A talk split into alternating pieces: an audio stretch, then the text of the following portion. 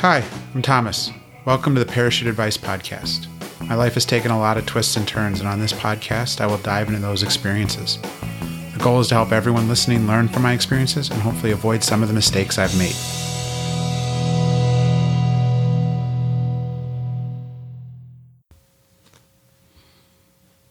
Welcome to today's episode of the Parachute Advice Podcast. I'm your host, Thomas.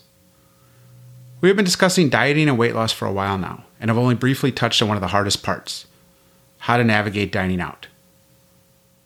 First off, I'm going to recommend that if you're very new to this journey, avoid dining out for at least a month or two when you start. Again, I may be the only person to say this, but I was lucky I started this weight loss journey and then the COVID shutdown hit. The first three months of my weight loss plan was pre COVID. During that time period, I would still grab food before a basketball game with friends. And truth be told, it was a pain to do this. There were so many questions. How much was I eating? What was in the food I was eating? What was the calorie count? Was it healthy? Did it fit my plan? The result?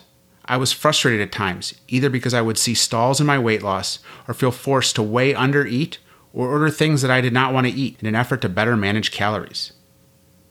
Then the COVID shutdown hit, and I went nearly four months not eating out. By that point, I was so proud of the gains I had made, I did not feel resentment about limiting what I ate when I went out.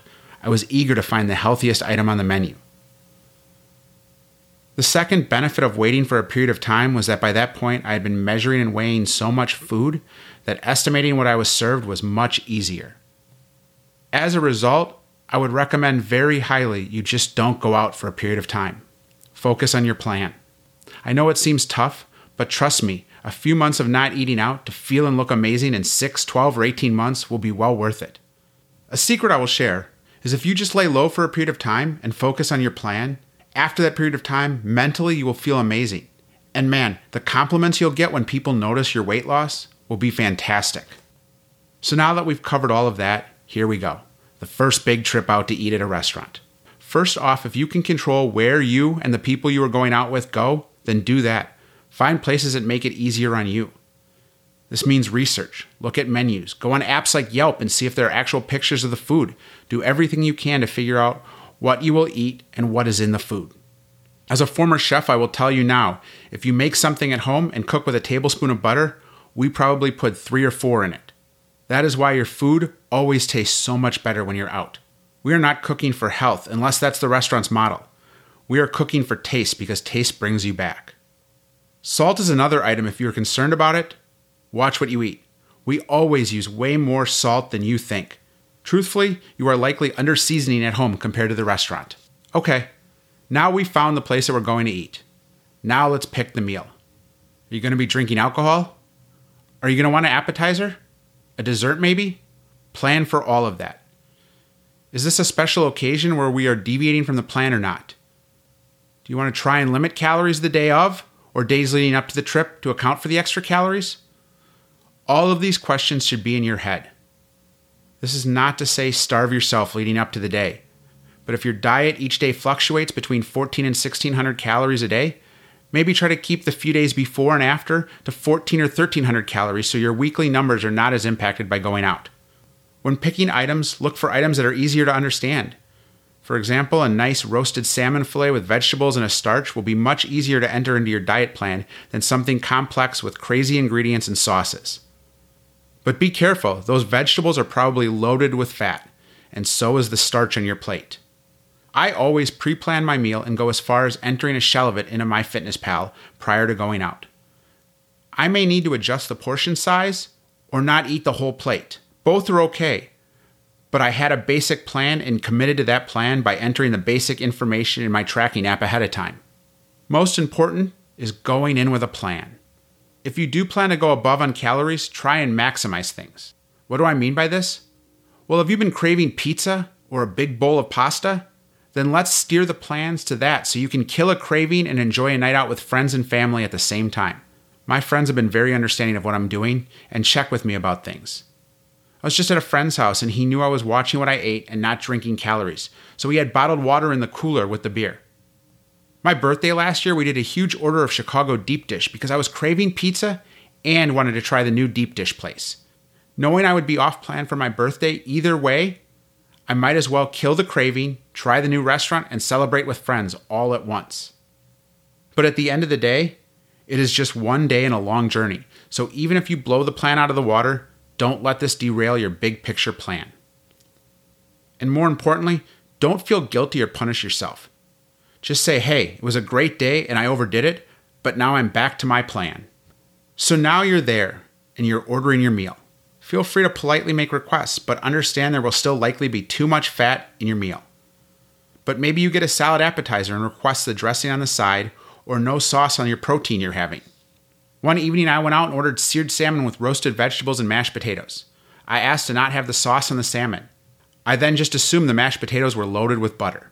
When I say the mashed potatoes you ordered are loaded with fat, trust me. The restaurant I worked at, we would put four to five pounds of butter into a 25 pound batch of mashed potatoes, plus a gallon or more of heavy cream. That's why they tasted amazing.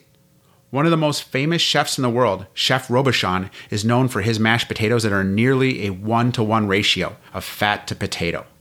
When we sauteed your vegetables or spinach, there's a good chance we used several tablespoons of olive oil and finished with a tablespoon or two of butter. So your 100 calorie vegetable has another 2 to 300 calories of fat on them. But man, they taste amazing, don't they? Another thing is, if possible, don't drink your calories. I live in Wisconsin, and there's nothing better than a nice Wisconsin old fashioned with dinner. First off, just to be clear, our version of the old fashioned here in Wisconsin is the best. It's nothing like that fancy cocktail you're going to get in New York or LA. We use brandy and usually a splash of lemon lime or 50 50 soda, but I digress.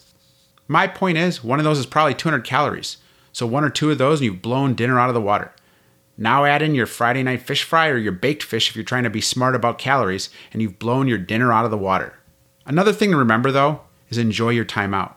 Eat slowly and talk with everyone you're with. Make the meal last and savor every bite.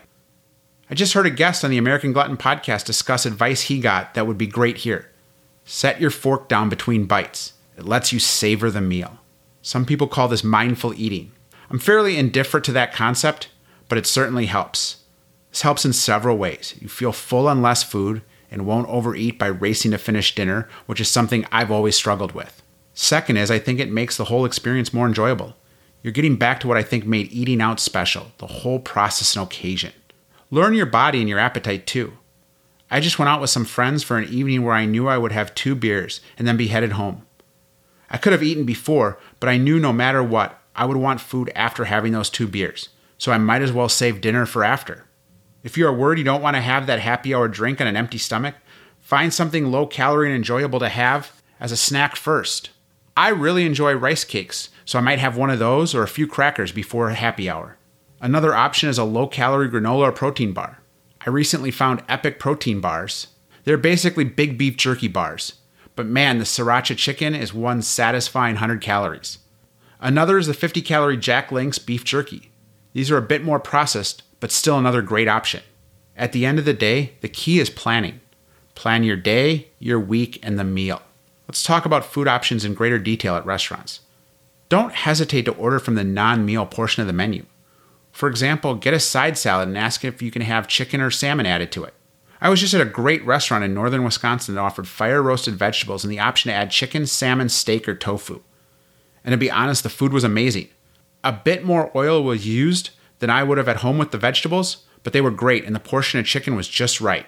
Look at the appetizer menu and maybe order one or two items that will make a meal, similar to having tapas. Think outside the box too. What do I mean? I just stopped on a motorcycle ride for lunch and the restaurant offered a vegetarian and vegan taco option using jackfruit. I opted for the vegan option, leaving the cheese off. I estimate that this saved me 50 to 100 calories for each taco. As a result, I had a great meal of jackfruit tacos with pineapple salsa for a lot less calories than it would have been if it had been chicken or beef topped with all the normal stuff like cheese and sour cream. Now let's talk about beer. I love good beer. I also love high volumes of beer from time to time. These two are not great for a diet. Again, I can't reinforce this enough. Don't drink your calories. But if you're going to have a beer, have a plan and understand the impact. Is it a social event where you're going to be having multiple beers while mingling will happen? Drink slowly and add in water, or another option is very low calorie beers like MGD 64, which means for every one Miller Lite I'd normally drink, you could have 1.5 MGD 64s. Or if you're interested in seltzers, White Claw has an excellent low calorie option that are only 70 calories a can. Even their regular ones are only 100 calories. Here's another option. I was just at a work happy hour at a distillery, and everyone was getting high end cocktails loaded with sugar and added ingredients. As much as I wanted one of those, I opted for a simple vodka seltzer. Still great, allowed me to enjoy the happy hour, but minimize the calories. So now comes a question I struggled with for a while. How do I figure out calories for craft beer? Well, I found a formula that seems to work pretty well. You take the ABV and multiply it by 2.5, and then multiply that by the ounces of beer you're drinking. Keep in mind this is just an estimate. Look at a Radler or fruit slushy beer, which has more carbohydrates than alcohol, so it will come up as a low calorie beer based on the formula, but I can assure you it's not. A great example is the brand Stiegl Grapefruit Radler. ABV is 2.5%, so a 16 ounce can would be 100 calories based on the ABV formula. But because it has fruit juice, these are 180 per can. This is where the idea of not trying to consume right up to your calorie count per day is key. If you do and you're just off by 10%, let's say 200 calories for the day, that difference could be the difference between gaining or losing weight over the course of the week. So we have successfully planned, we know what we are going to eat, where we're going to do it, and what we'll drink and how much. Now comes the key relax and enjoy yourself. Make an effort to not overindulge, but it might happen. If it does, be honest, log it, track it, and then get back on your plan the next day.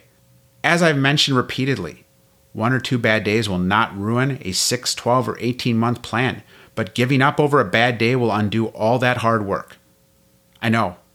I've done that. And now for today's question of the day.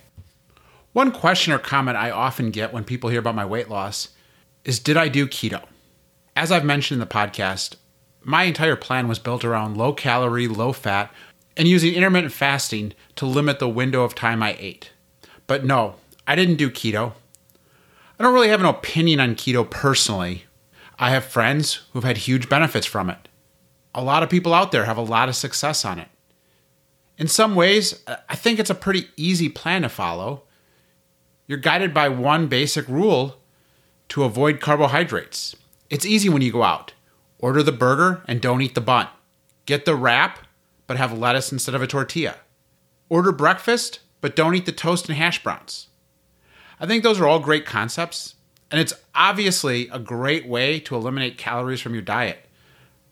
I mean, a burger bun is 160 to 200 plus calories sometimes, depending on how big it is or what it's made of.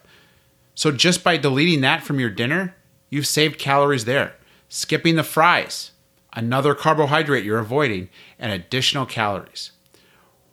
Where I struggled with it, and one of the reasons I personally avoided it was when I looked at keto, all I could think about was man, I can just eat all the fatty meat I want. Now that I've been through this diet plan for 20 plus months, I realize I would have never been successful. And I, and I kind of realized that right from the beginning. Fatty meat is not low calorie. If you go on keto and you eat a steak for breakfast, two pounds of bacon for lunch, and a couple burgers with cheese for dinner, you're not going to lose weight. That's not to say keto won't help you lose weight, but you have to do it right. That's one of the reasons I personally avoided it and never did it. I think it's very similar to a coworker I had once who went on a vegan diet and lost a ton of weight. And when I asked him, why was he vegan? He said the reason he was wasn't a moral issue or a health issue or religious issue. It was because by following the vegan principles, it so drastically limited the options of what he could eat when he dined out that he was forced to eat healthy. It worked for him. He had huge success on it. And I applaud him for finding a plan that worked to lose weight. Again, I think that works similar to how keto works. If you follow the rules, you do it correctly, and monitor calories, you'll be successful. But at the end of the day, there is only one principle that causes you to lose weight eat less calories than your body needs, and you will lose weight. Whether it's through keto, vegetarian, vegan, low fat, any one of those, if done right, will help you lose weight. Thank you for listening and I look forward to you joining me for future episodes of the Parachute Advice Podcast. you can contact me at parachuteadvicepodcast at gmail.com. That's all one word, parachuteadvicepodcast at gmail.com. You can also follow me on Instagram at parachuteadvice. Thank you for listening, and please like and subscribe wherever you get your podcasts.